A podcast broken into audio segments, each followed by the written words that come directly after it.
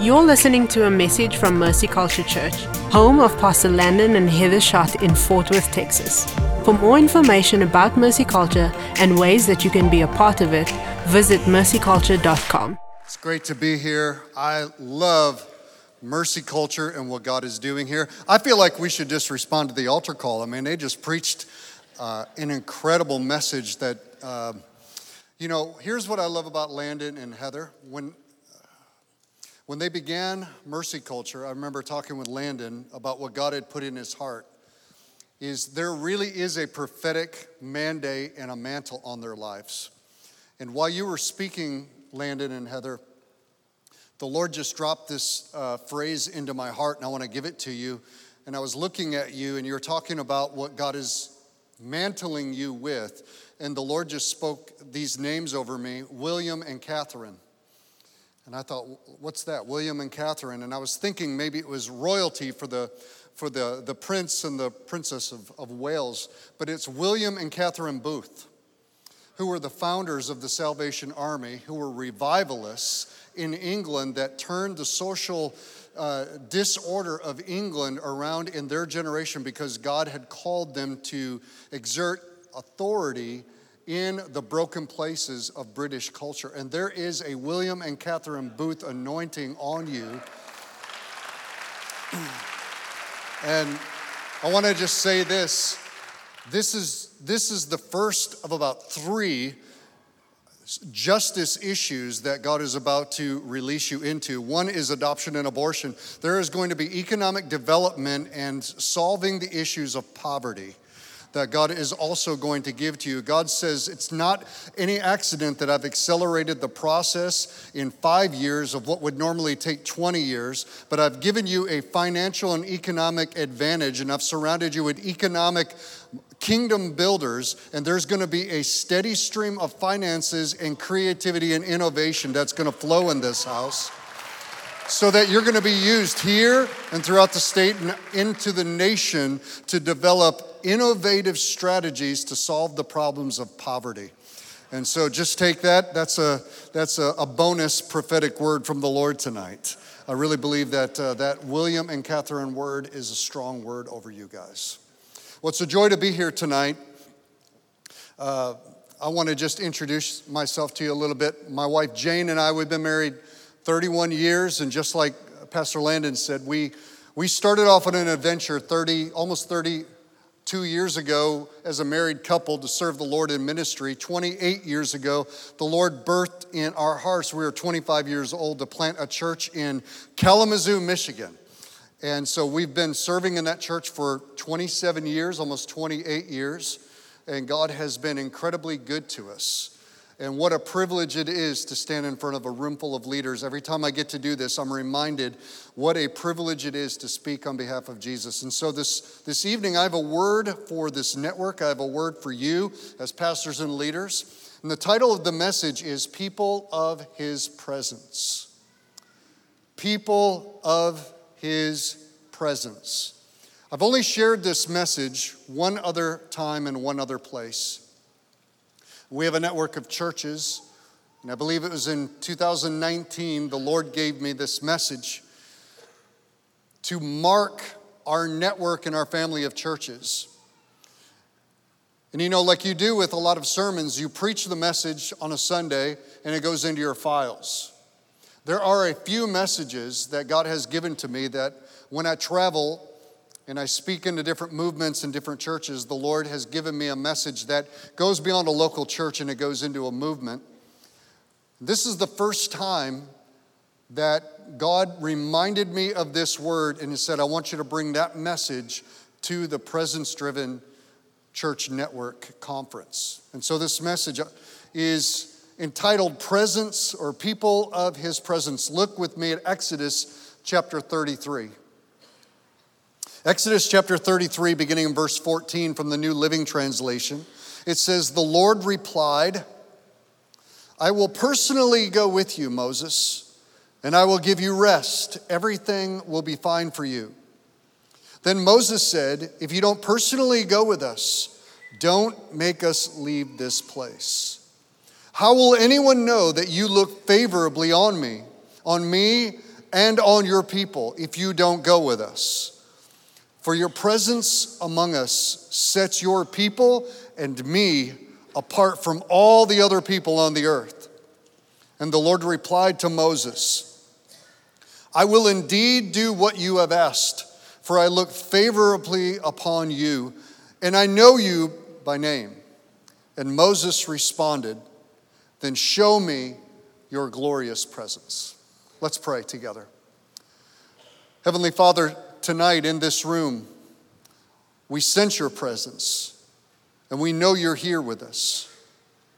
But just as Moses knew your presence and spoke to you as a friend does face to face, we look into your eyes that blaze with fire.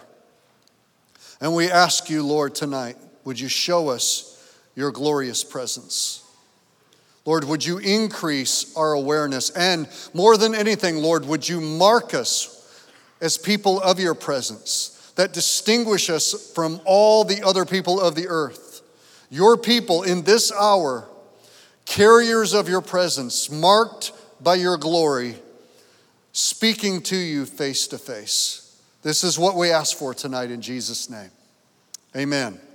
So in 1996, God called us to plant Radiant Church, and it was based on an encounter that I had with the Lord.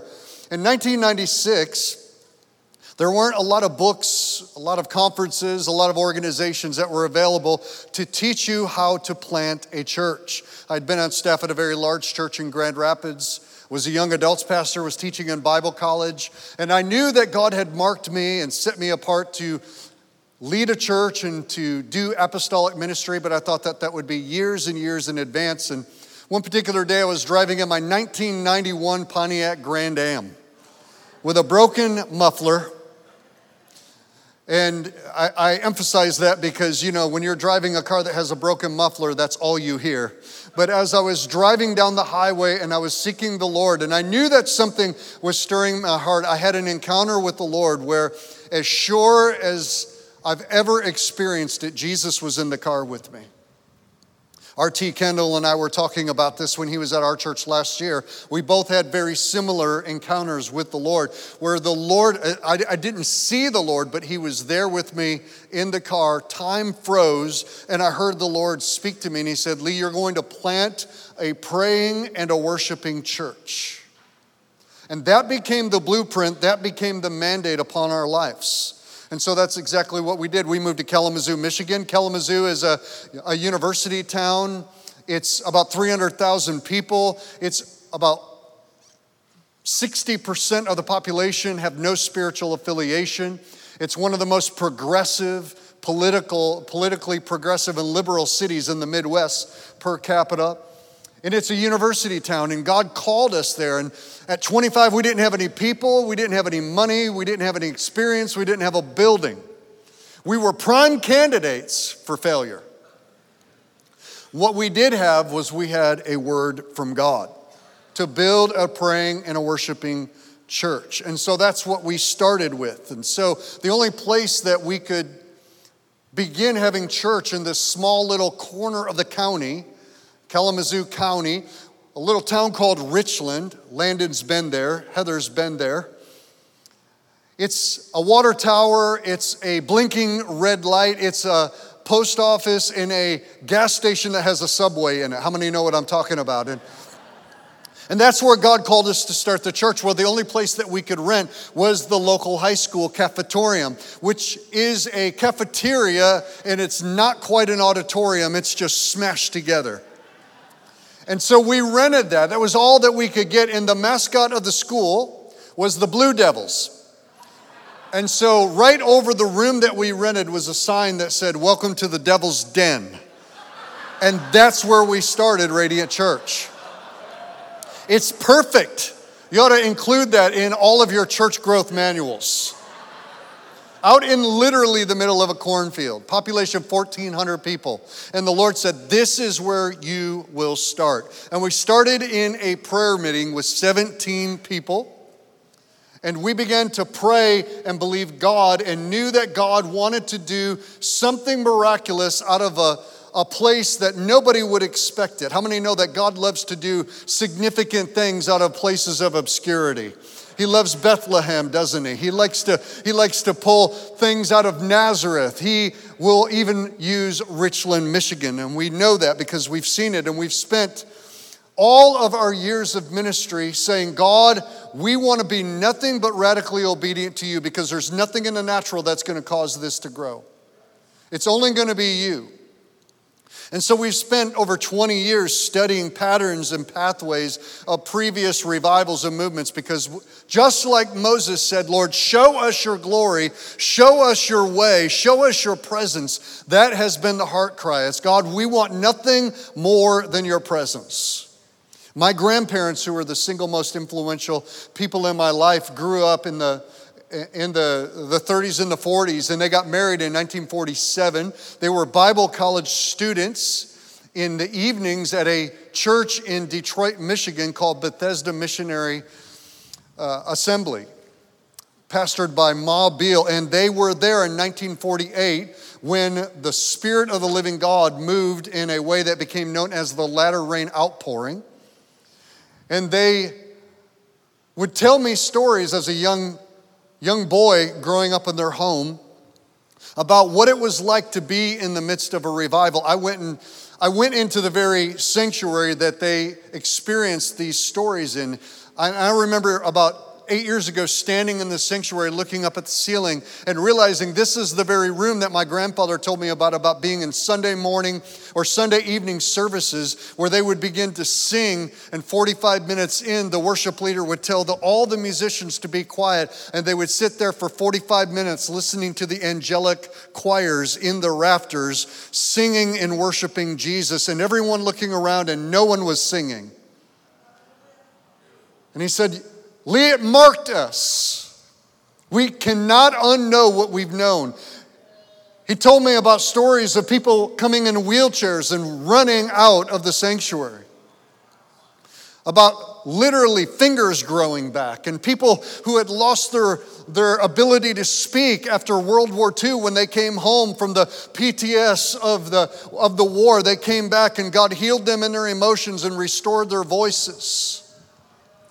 And I remember as a little boy recognizing that that was supposed to be normal Christianity.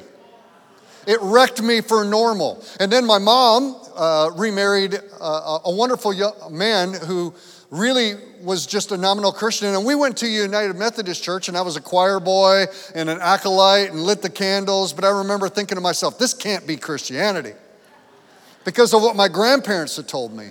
And here's what I realized is that when you've had a taste of the glory of God, it wrecks you for everything else.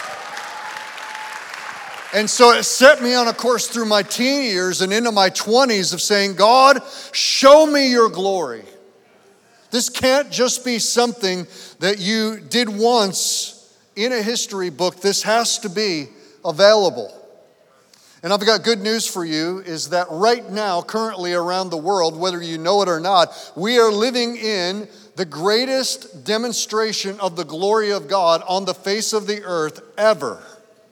We're living in the midst of the greatest outpouring, the greatest harvest, and the greatest revival the world has ever seen. I want you to think about this right now that right now around the world, there are more Christians alive today than have ever lived collectively in church history.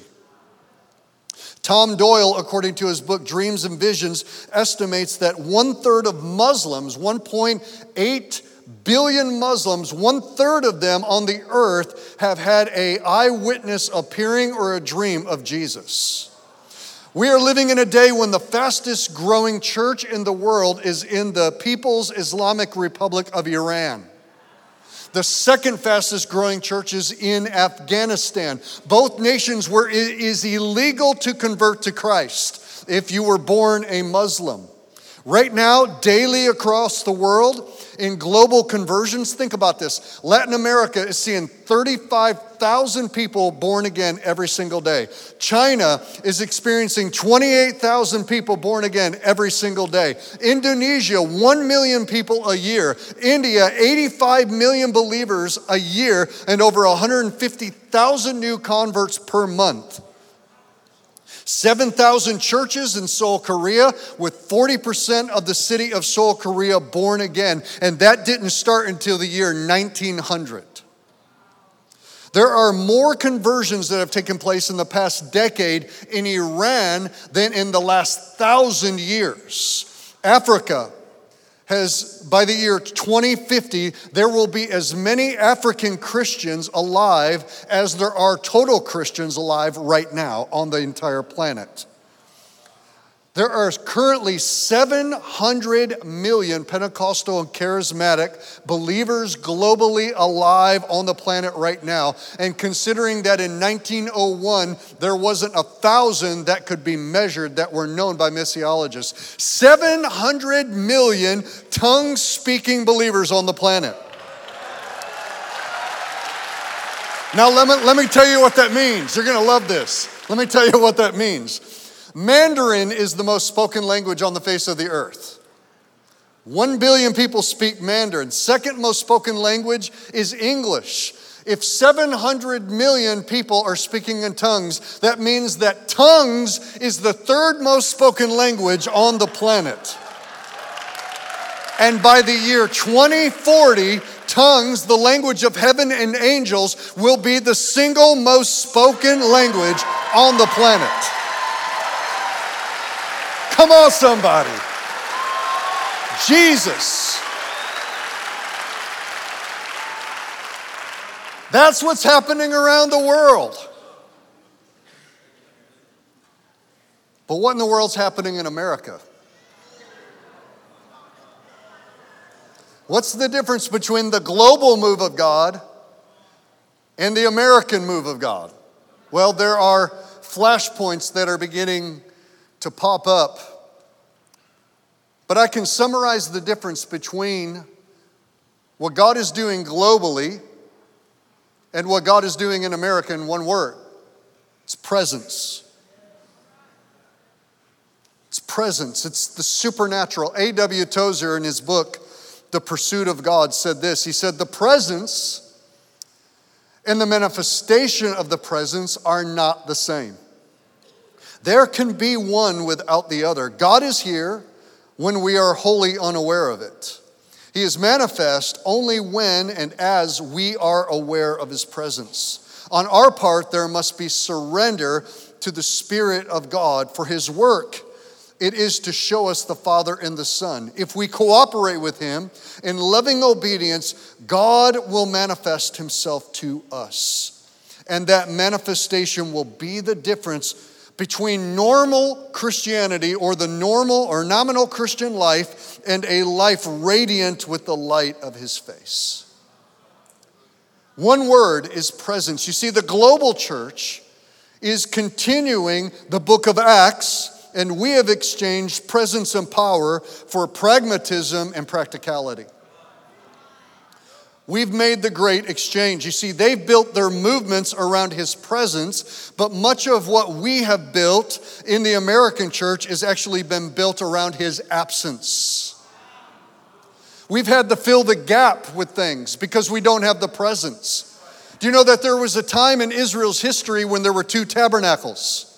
David built his tabernacle and he brought the ark when he restored the ark in the presence of God back to the center of Israel. He brought it and he put the ark under what became known as David's tabernacle and he established Levites and musicians to worship before the presence of God. Much of the Psalms that David wrote were actually prophetic songs of worship that David wrote on his notepad while he was in the tabernacle, allowing the priest to minister to the presence of God and he was saturated in God's presence. But think about this at the exact same moment that David had the presence of God under the tabernacle that he built, there was another tabernacle at Shiloh or in Gibeah, and that was the tabernacle of Moses, where the priests were going through the sacrificial system, were putting out the bread of the presence every single day, one loaf for each of the tribes of Israel. They were lighting the incense on the altar. They were keeping the oil on the lampstand burning, but there was no presence.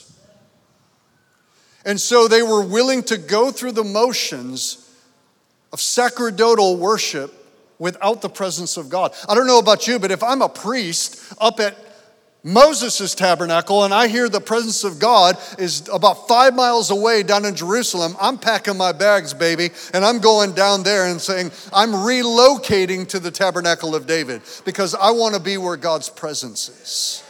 I'm not content to go through the motions. I want his presence. But that's exactly what we've done in the American church. We have church models that have been built around seekers instead of being built around his presence. We have church movements that have been built around celebrities instead of his presence. And we've devised church services around style and preference instead of his presence. We've striven to be culturally relevant, and without knowing it, we've become irrelevant. And we need to become kingdom relevant. Instead of making the Bible applicable to our everyday lives, we need to make our everyday lives applicable to the Bible.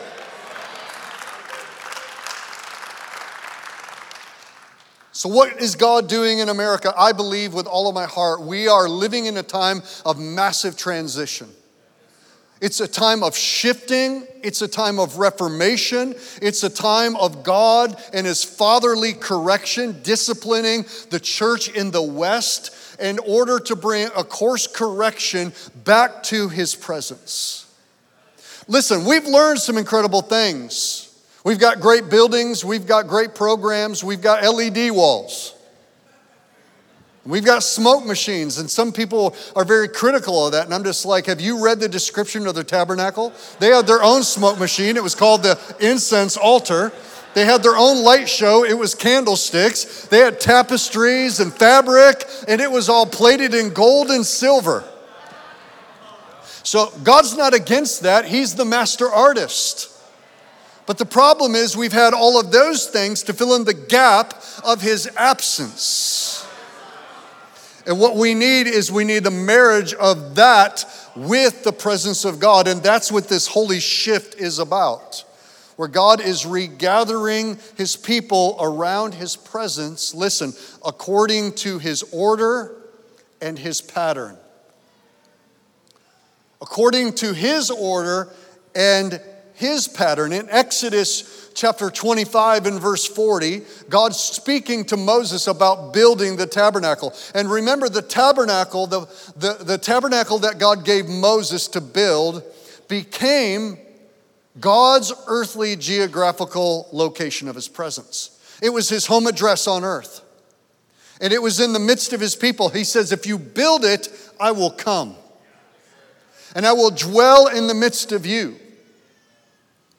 And in Exodus 25, as God has given Moses instruction on how to build the ark or how to build the tabernacle to hold the ark of his presence, he says, and see to it, verse 40, see to it that you make them, talking about everything, that you make them after the pattern that I've given you for them, which is being shown you on the mountain. So we know that Moses goes up on the mountain and he spends 40 days in the presence of the Lord, in the very throne room of heaven. And on that mountain, as he's beholding the, the throne of God and the angelic myriad that is before the throne, God shows him the pattern of his presence. For 40 days, heaven came down and sat on Mount Sinai. And Moses went up into it. Even the elders of Israel went up into it and they ate and they drank in the presence of the Lord. Can you imagine that? And Moses sees the presence of God, he sees the throne. He sees the angels, he sees the order. And what God says is, I want my tabernacle to be an earthly mere reflection of what you've seen on the top of the mountain. Make sure that you build my earthly dwelling place to match the pattern of my heavenly dwelling place. There's a pattern and there's an order that God expects if we're going to build something that is presence driven. And right now, currently, God's confronting the patterns that have been man made, man centered, instead of presence centered and God ordained. He's rebreaking the bones of our structures that have developed wrong. Like a bone that hasn't been set correctly, and He's resetting them so that we can walk in strength in unity in the fullness of the stature of Christ as a mature man once again. We can't walk in the authority of Ephesians 4 until the bones that have formed wrong have been rebroken so that they can be healed and set in proper order. There's a pattern to the presence of God. There's a pattern to being present centered people. And I believe that we can find the pattern for how God wants us today in the New Testament, in the era that I believe that Jesus is bringing his bride to maturity, that's found in the pattern that he gave to Moses. Because Moses built a tabernacle, but it says that then God also gave him instructions about how the people of God were to be encamped around his presence. It says in Numbers chapter 2, verse 1 the Lord spoke to Moses and Aaron, saying, The people of Israel shall camp each by his own standard or banner, with the banners of their fathers' houses, and they shall camp facing the tent of meeting on every side. So the people of Israel, all 12 tribes, gathered around God's presence in the tabernacle, and there were four main tribes that were what were called the banner tribes that the other tribes camped under and i believe that there's a there's a mystery to the way that god had them in camp that if we'll see the unveiling of it, it will help us see what it means to build presence driven churches. So I want them to put this image up on the, on the screen here. This is the way that the children of Israel camped. Right there, you see the ark and the tabernacle. And these are the four banner tribes, the heads, if you will. On the east, you have Judah. To the north, you have Dan. To the west, you have Ephraim. And to the south, you have Reuben. And these four banners that they encamped around the presence of God under these names, I believe are the four banners, the four messages, the four priorities that presence driven churches have got to embrace in this hour. So I want to walk through these four with you tonight. And I know this is strong meat, but listen, we're pastors, we're leaders in this house, right? And so we don't need chicken soup for the soul tonight. So I'm going to give you a little something more meatier than that. So here we go. What are the four banners? What does it mean to camp around the presence according to the banner? Well, first of all, to the east, they camped under Judah, and we all know that Judah means praise. In order to be people of his presence, we're going to have to reorder our worship around him and not us. I want to repeat that. We're going to have to reorder our worship around Him and not us. In John 4, when Jesus is engaging in a conversation with the Samaritan woman at Jacob's well,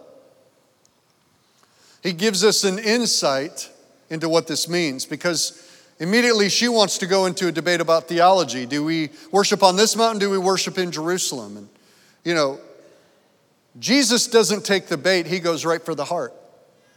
And he says, Woman, the hour is coming and now is when those who worship the Father are not going to worship on this mountain or any other mountain. But then he goes on and he says this He says, Those who worship God must worship him in spirit and in truth, for such worshipers is the Father seeking. Is the Father seeking? Did you catch that? God is looking for certain kinds of worshipers. In other words, God has preference when it comes to worship. But how many times have we shaped and been told that in order to grow churches, you have to shape your worship, your music, in the way that people prefer? So when they come to your church, they like the music. It's their favorite song that they listened on, you know, K pop or whatever. And they're just like, oh, I love that worship song. And that's new. That's on the top of the charts. And that's got a nice little beat to it. And so I like that song. And so we got to do one fast song, two slow songs. You got 18 minutes. Don't pray. We gotta have a guitar solo, this synth pad. We gotta wear skinny jeans and Chelsea boots and have at least three tattoos on our forearm and not use any spiritual language and sing it in a certain way at a certain tempo. And you want your first song at this tempo and you wanna end like this and you wanna end with a big swirl in a trash can and everybody's gonna have an emotional response. And then that's church. And the whole time, God the Father's sitting back going, Nobody asked me what I like. I'm glad you like it. I'm glad you're having a good time. But have you ever noticed how many worship songs we can sing that don't even have anything to do with Jesus? My son is six foot six, blonde hair, blue eyes, 28 years old, still single. So, all of your ladies, his name's Jared on Instagram, Jared Cummings. Slide up into his DMs. We're believing God for a wife. So, but but uh, one, of his, one of his best friends is a Muslim. Uh, and one day he got in the car, his friend's name is Faisal. He got into the car with his buddy Faisal. And Faisal's listening to a very popular worship song. If I named it, you would know it. And he's like singing it. And he's, he says, What are you doing? He's like, Man, I love this song. It just speaks to me. And he's like, You know, that's a Christian worship song, right? And he goes, What? He goes, You're kidding me. There was nothing in the song that indicated anything about Jesus. But it's one of the most popular worship songs. I mean, and, and it's a great song. But it just reminds me of how out of alignment we've allowed our worship to get.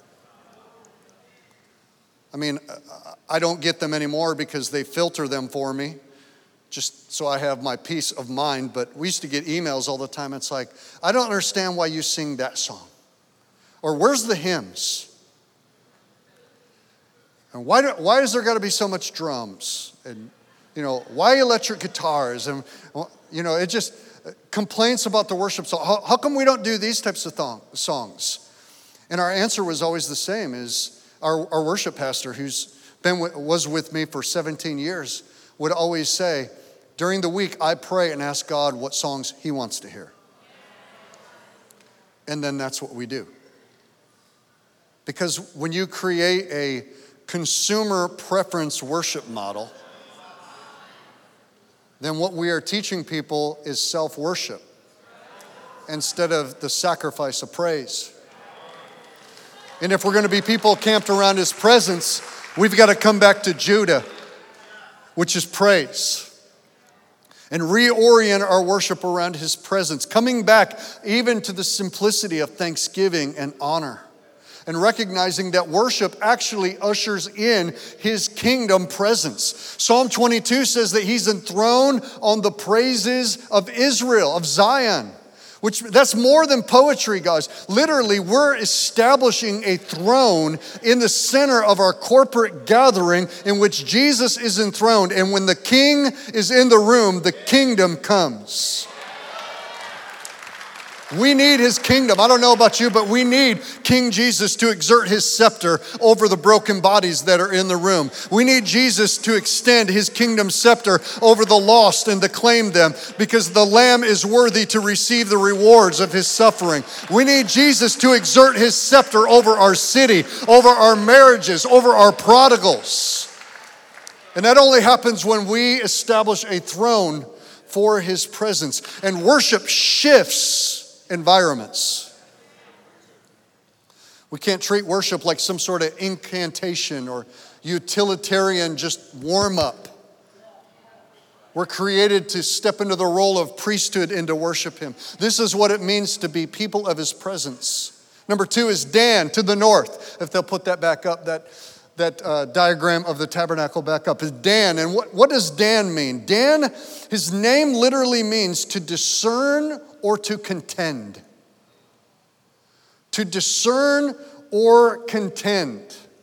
Jude, in his small little book, the half brother of Jesus, says this Beloved, although I was very eager to write to you about our common salvation, I found it necessary to write appealing to you to contend for the faith that was once and for all delivered to the saints to contend, if we're going to be people of his presence, we're also going to have to be those that contend for the faith in the midst of a generation in which the Word of God, more than ever, is under assault.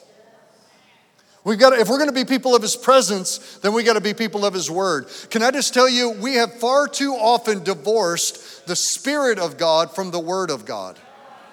It's not polar opposites. People ask, Are you a Word church or are you a Spirit church? And I'm like, Yes.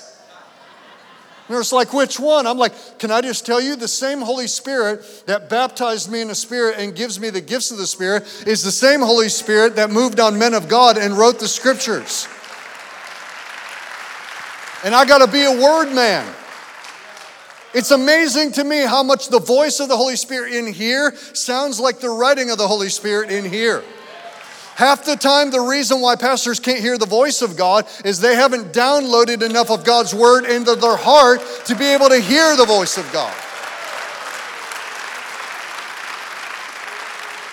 I was sitting in a coffee shop in our city, and by the way, our city has a major university, super, it's crazy. And so I knew this guy who sat down next to me. He was a professor of sociology and, and philosophy, and I knew who he was. He didn't know who I was. And oftentimes, I'll go to the coffee shop to, to study, and I do it intentionally because I want to be out in public. And we're kind of a flashpoint in our city, and, uh, I, and I like that. And so I was sitting there, and every time I go, I bring my biggest Bible. I call it my 50 pound heathen choker. And so I bring that Bible, and I will sit it out because it's a conversation piece. This guy sat next to me.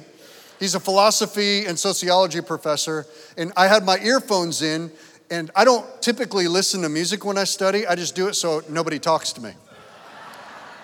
None of you do that, I know that, right?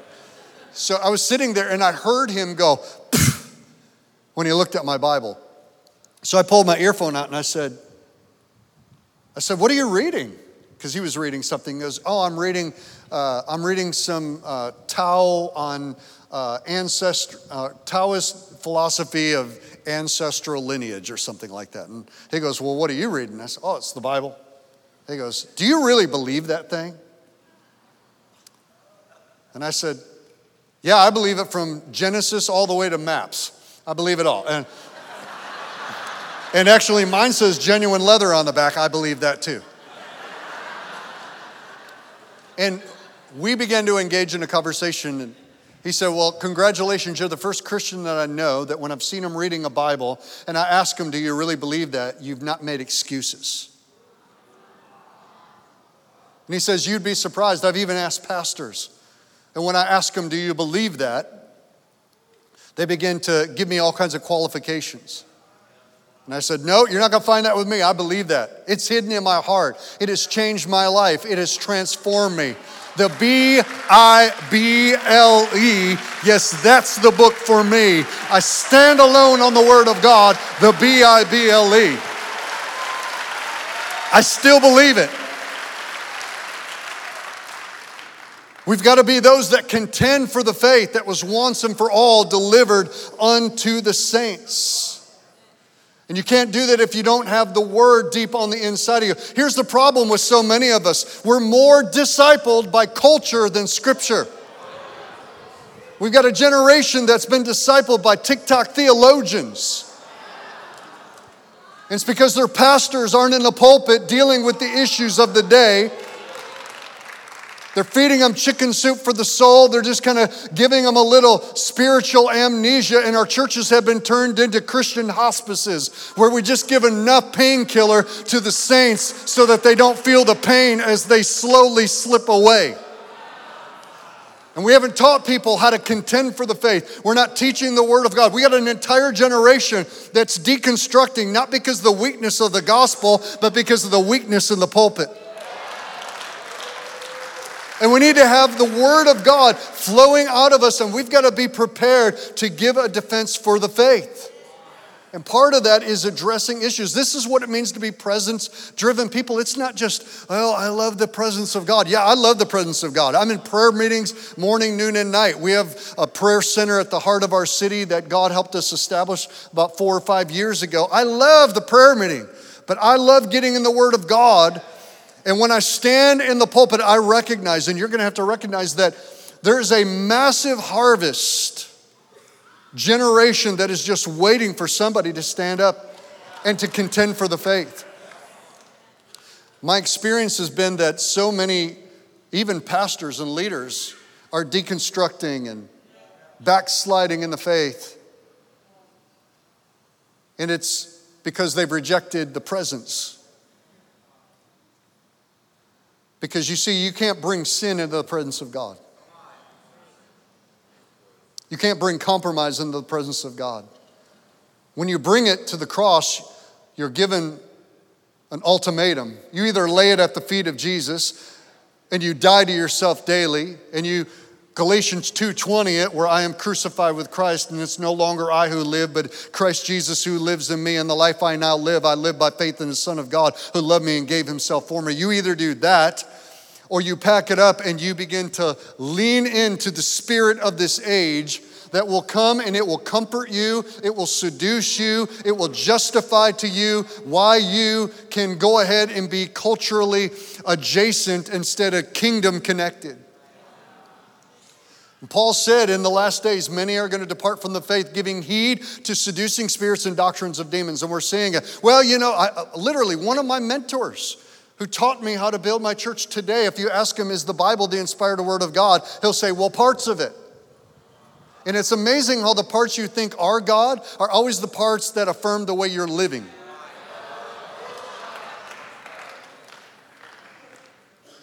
We've got to check ourselves. And we've got to be willing to contend for the faith. This is what it means to be people of his presence. The third one is Ephraim. They camped under the banner of Ephraim around the presence of God. And the name Ephraim means fruitfulness. Fruitfulness. Jesus said, You have not chosen me, but I've chosen you. That you might bear fruit and that your fruit should remain. You see, before I can reap a harvest in the world, there must be a harvest of righteousness that is evident in the church.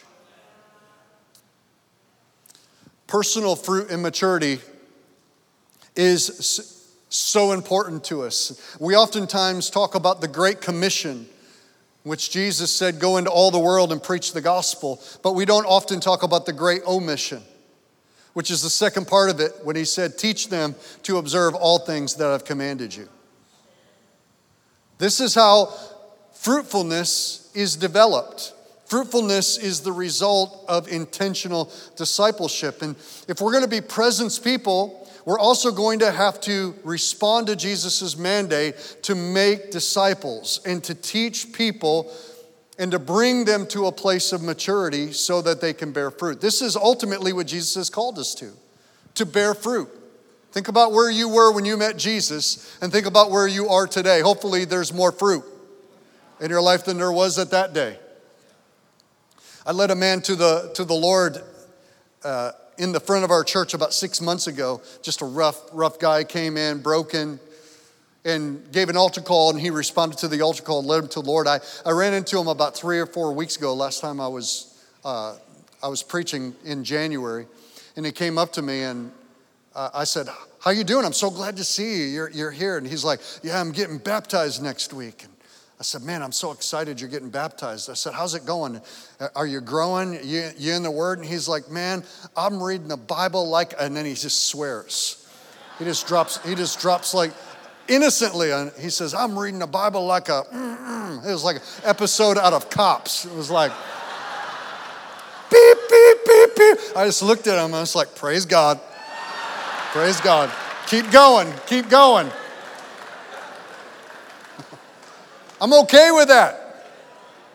Because in 10 years, he's not going to be there. At least he better not be there.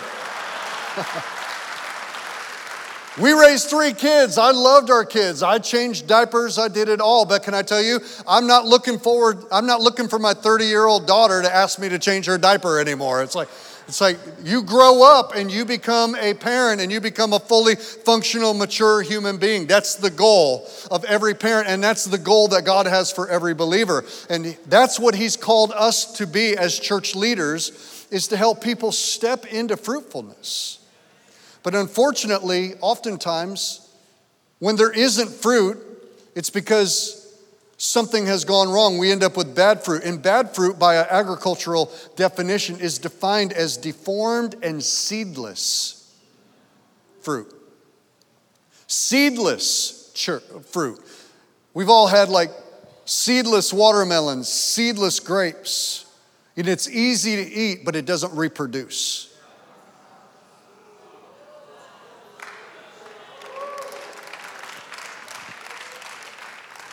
And one of the defects that we have in the American church is we've got bad fruit. We've got fruit, but we've got bad fruit because it doesn't reproduce. Let me, let me paint a picture for you.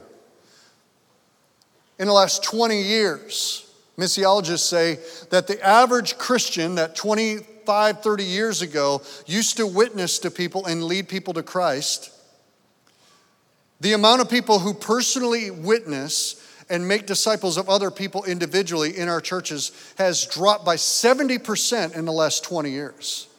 Because what in our attractional model, in our seeker sensitive model, we've convinced an entire generation that evangelism is inviting people to church to hear the pastor preach and to give the altar call to lead them to the Lord. And then once they respond to an altar, and I love altar calls. But once they respond to the altar call, then the church has to develop a program to disciple their people. And nobody out there is discipling anybody. So their fruit isn't developing because there's some fruit in the kingdom of God that will only grow out of our lives when we're investing in discipling others. And so, listen, this isn't enough. I, there are some people that are out there in the world that you and I, as pastors, will never reach. We have to train our people to have fruit in their lives that has a seed in it so that when they go out there and somebody tastes and see their life, the seed gets in them and it reproduces and it multiplies. What would happen in our churches if people had so encountered the Lord and have been so mentored and become fruitful that Sundays just becomes a celebration of what God has done Monday through Saturday out in the marketplace? And we just we just say, if you got saved this last week, stand up. We want to celebrate. And everybody stands up. What if our baptism services, we just said, it's time to get baptized. If you led somebody to the Lord, you come down to help us to baptize them. Well, I'm not a priest. Well, the Bible says you are. But since you didn't read it, you didn't know that. Ugh. I had a Celsius before I preached, so. Okay, number four, people of his presence. It's Reuben. It's Reuben. Reuben means, behold, a son. The message of his presence is sonship. Message of the hour right now over God's church is the message of sonship. See a son. Now, when I say that, if you're a woman, you might have a temptation to say, well, what about daughters? And I, I get it. We oftentimes will sing about sons and daughters of God, but you need to understand something that if you're a man and you're a Christian, you are referred to as the bride of Christ. And we don't say the groom, but if you are a woman, you also are viewed by the Father as a son. And why that's important is because in biblical context, a son was the inheritor of all things that the Father had. It was the son that received the blessing, it was the son that received the inheritance. It was the son who was the carrier of the family DNA. It was the son who would take over the family business. It was the son who partnered with the father. Now, we obviously in our culture, we know that God loves sons and daughters, but there's something unique about the message of sonship. For even women in the body of Christ that we need to understand because there's some unique revelation about sonship that's connected to the heart of the Father. See, God doesn't reveal himself as just Almighty God, creator of the universe. God doesn't reveal himself as the CEO of the global religious organization called the church. Jesus, when he taught his disciples to pray, started right where his relationship was deeply rooted. And he said, Pray like this Our Father. Do you know how radical that is? To teach somebody, yes, God's almighty. Yes, God's creator. Yes, He's the king of the universe. Yes, He's El Shaddai. Yes, He's Adonai. Yes, He's Yahweh. Yes, He's all of these compound covenant names, and I appreciate all of them. But he, that is His transcendence. But in Jesus, we receive the invitation into sonship, not just servanthood, but sonship. And so many of us, I see it in my church, I see it in pastors and leaders, we're striving to get the Father's approval because we see ourselves as servants in the house and not sons in the house. And a servant will serve to gain approval, to gain promotion, but it will also create an attitude of competition and insecurity to where we never quite feel accepted. We never feel like we have a place. And this is an hour where God wants to convince His church. It's, it's like, listen, His presence when we talk about His presence, we're not talking about an energy force. We're not talking about some ethereal smoke that enters into the room. We're talking about a person. A person who reveals himself as our Father. John 1 says, To as many as received him, to them he gave the right to be called sons of God. 1 John chapter 3 says, Behold, what manner of love is this, that we might be called the children of God. Jesus in John 5 19 says, I only do that which I see the Father doing.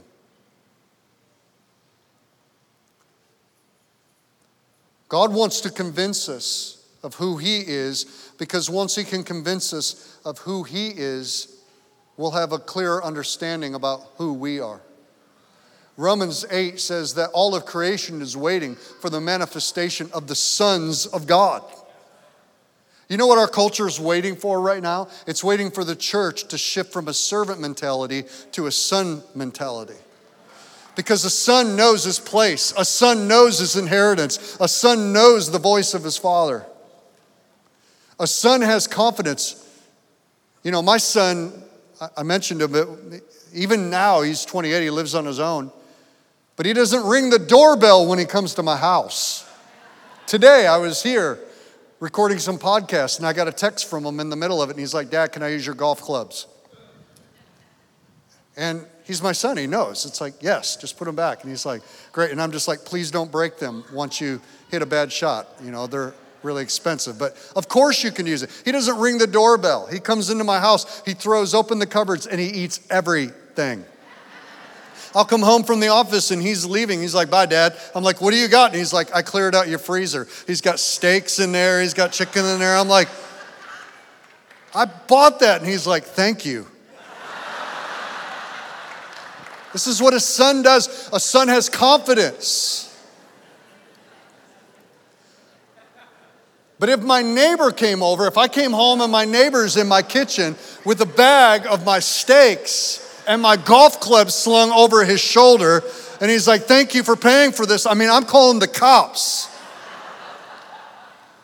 There's a difference how we relate to sons.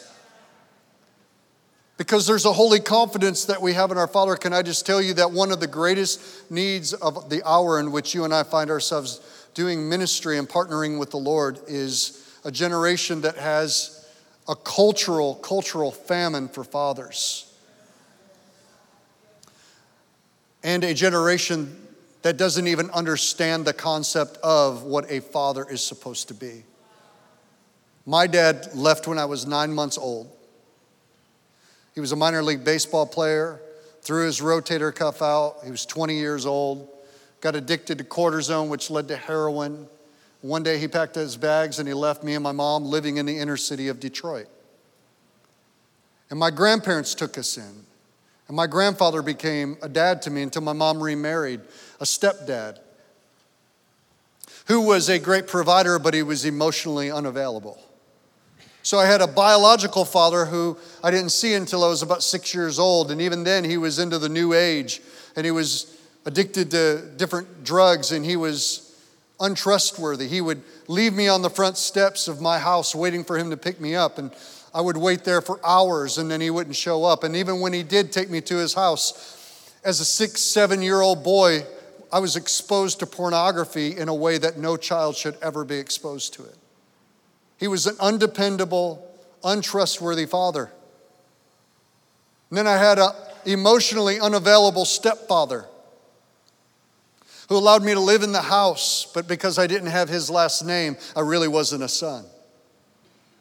And I had half brothers, but I had half the heart.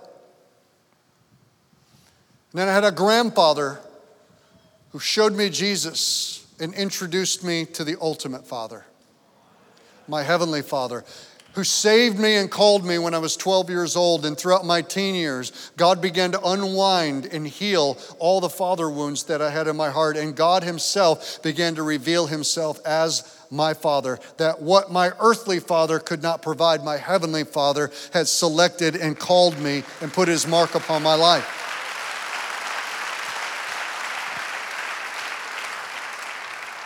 My high school counselor said, You've defied all of the statistics. And it was only by the grace of God. And I look at a generation right now where 70%, 70% of Gen Alpha is either living in a home without a father or with a negligent father or a disconnected emotionally father. The message of sonship is so significant right now. God, God's building a family. And can I tell you, it's not just for people in our churches, it's for pastors. Because even in churches, especially in the independent charismatic world, which I'm a part of, we have an orphan spirit where we're doing our own thing, but we're not connected to spiritual fathers. 1 Corinthians chapter 4, 15, Paul says, For though you might have 10,000 instructors in Christ, yet you do not have many fathers. We're part of all kinds of organizations. We're part of even denominations. And we might have our name on mailing lists and in networks and all kinds of things like this. But yet, we keep fathers and mentors, spiritual mothers and fathers at an arm's length. Because what we've learned in our orphan spirit is how to emotionally disconnect. And I believe that things like this pur- purpose driven or, or presence driven, not purpose driven, presence driven network that you guys are here, this is what God is doing in this hour. He's gathering his people in families. God's presence and his government is demonstrated through families. And families, the Bible says that God has named every family according to the name of our Father. It's by that Father that all the other families of the earth are named. It's in the context of families, both natural families and spiritual families, that we grow in sonship. And that's what God is doing right now a new wineskin. He's gathering churches not just around physical or even corporate structures and organizations, but He's building us around families where there's fathers and there's mothers, and we're accepted as sons and we're accepted as daughters, and there's brothers and there's sisters and there's uncles and there's aunts. And we're sitting down at the table together. And how many know brothers and sisters can fight? And moms and dads can discipline. I remember my dad would come, my stepdad would come home at six o'clock. The grandfather clock would hit six. Little House on the Prairie would play on the TV. The headlights would come through the window, and I knew I was in trouble. Because when dad came home, there was going to be discipline. I longed for the day that when I saw the headlights come through the window, that my heart would not fear. Because I wanted my kids, when they grew up, when they saw the headlights come through the win- windows, that they ran to the door because dad was going to greet them, dad was going to embrace them. That's what God wants to do in this hour in churches. God wants to win a prodigal generation to himself. It's not just a prodigal generation, there's actually a generation. Think about Luke 15 when it says the prodigal son, when he came to his senses, said, I had it better in my father's house, and my servant, my dad's servants have it better. So I'll go there and I'll just, I know the way back home to father's house. But can I tell you, there's actually a generation that you and I are ministering to who have never been to the father's house. So even when they do come to their senses, they don't know where to go. We've got to create homes and families and families of churches so that when we get what God has promised and we prayed for, which is a harvest of millions of souls brought into the kingdom of God, we know what to do with them. We've got to know the Father so that we can become fathers. We've got to know the Father's house so that we can invite them in and have a place at the table for them. Apostolic fathers and families are part of the reordering of God's people that will lead to awakening. This is what it means to be a people of His presence. And I want the worship team, if they would come out, and everyone, would you stand with me in the presence of the Lord? I, I just, I sense Jesus in this place. I sense the Father is here, and because he wants to mark a people for his presence. Wants to mark leaders of churches.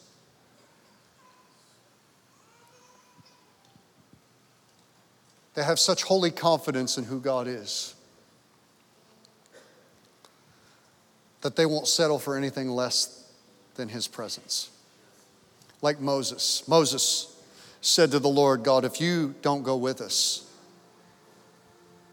then we don't want to go.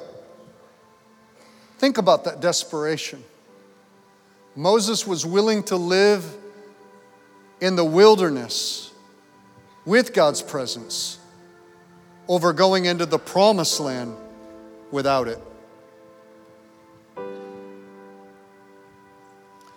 God, if your presence doesn't go with us, we don't want to go. 1996, we put the flag in the ground and we said, This is where you've called us, this is where we'll stay. And His presence has made its home in the midst of our spiritual family. And I can say 27, 28 years later, looking back on the journey, when people ask me, What's the secret sauce?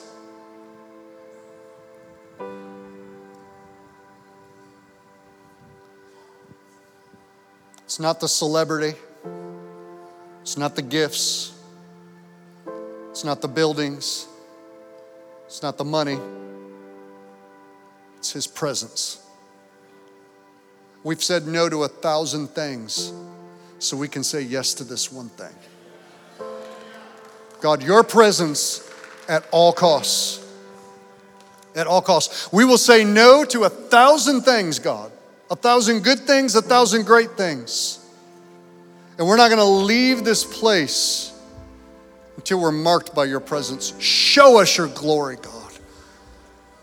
God, would you show your glory in this most inglorious place? Wherever it is that God's assigned you, He's called you. I want you to know tonight it's not, you're not limited by the geography. You're not limited by the resources. You're not limited by the amount of people. You're not limited by the staff people you don't have. The same Jesus who's here tonight in Mercy Culture is the same Jesus who will show up in any location, in any city, when he can find people who've said yes to his presence and said, God, show us your glory. He can do it in a cornfield in Kalamazoo. He can do it wherever you are. I promise you. Disney can't replicate the presence of God. Marvel can't replicate the presence of God.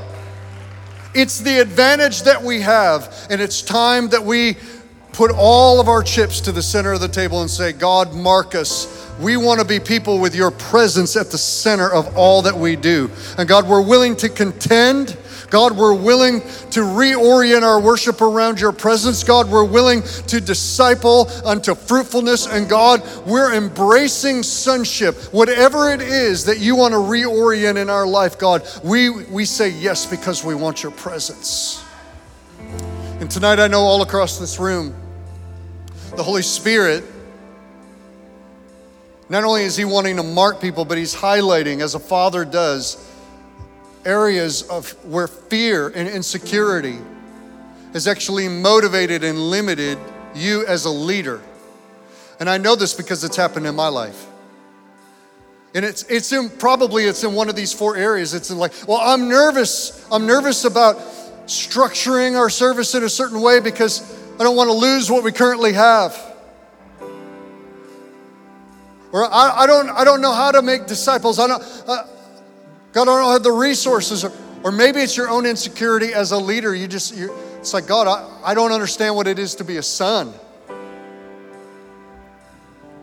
I don't know how to contend. There's issues I don't want to touch. I don't want to go deep into these things.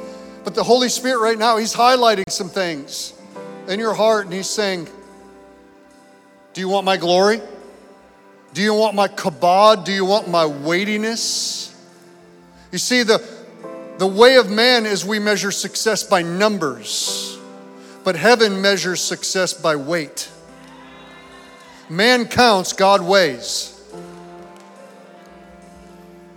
And if we're looking through the wrong metric and we just think numbers is success, then I can give you a thousand packing peanuts and set it next to four rocks but when the wind blows and the packing peanuts are gone and the rocks are still there and you realize it has to do with weight and not numbers, all of a sudden your priorities shift.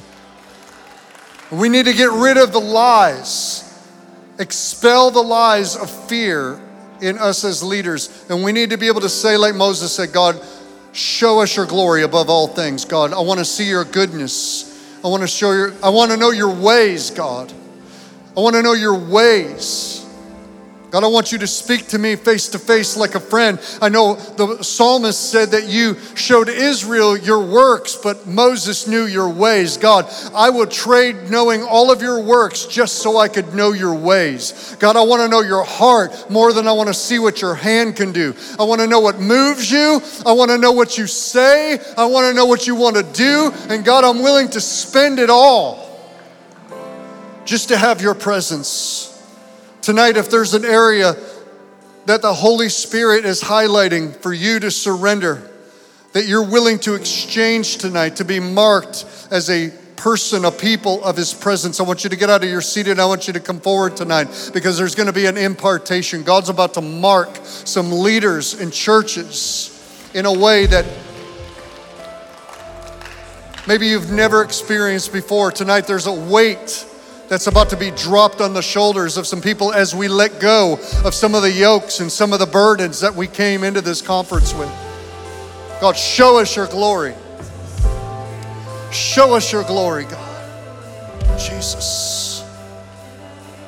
Show us your glory. Come. Lord, I'm praying for weight of glory tonight. Weight of glory to come and to rest and to mantle your people tonight, these leaders. Father, I'm praying for a download of sonship, that the insecurities and the fears and the brokenness in their heart that's been driving them, the selfish ambition, God, we just dump it out and we say, Father, fill us up with the voice that says, This is my son in whom I am well pleased sons and daughters of the living God. Father, would you put a glory and a weight? Father, I'm praying for fruitfulness, for the seeds that are locked on the inside of them to begin to bear fruit, not to be locked away, not to lie dormant any longer, but let there be fruit, fruit, fruit, fruit, fruit, because we're planted in the soil of your presence, God. Lord, I'm praying that you would raise up some prophetic reformers in this room that are contenders of the faith. Young lions, God, that you're putting a fire in their bones like Jeremiah. That you're raising up reformers, those who are going to nail their theses to the door of Wittenberg, the door of their generation. Raise up some TikTok defenders of the faith.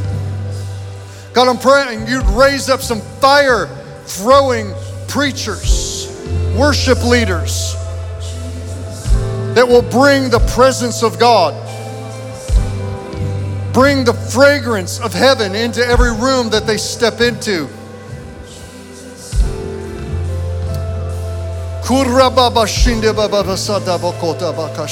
Father, your glory, God, your glory, God. Lord, I'm praying for a weight of authority as we begin to exchange the authority of hell for the authority of heaven. Manipulation and witchcraft, control, we loose it right now in the name of Jesus. We lay it aside. We repent. We give it to you, God. Those secret places, those secret sins that we've allowed the enemy to convince us that they're not much. There's no big deal. They're the little foxes that spoil the vine, God. We're saying we don't want it. We want your glory, God. More than silver, more than gold, more than fame. We want your glory, God your glory, God. We want to be people marked, our generation marked by the glory, by the weight of your presence. On our churches, on our families, generational blessing, God. I'm praying for literal children of these leaders and these pastors. They're not going to be prodigals that walk away from the faith. They're not going to be those who are jaded and cynical because they've encountered the cloud of your glory because they know you. Show us your glory. Show us your glory. Come on, cry out to Him for His glory. Say, God, I exchange it all for your glory.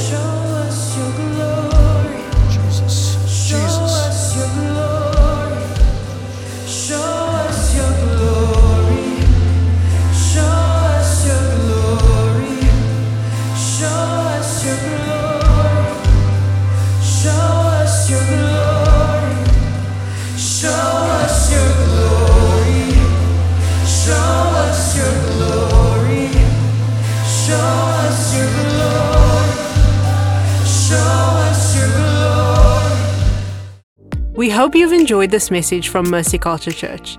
If this podcast has blessed you, we'd like to encourage you to share it with a friend. To learn more about us, find us on social media and online at mercyculture.com.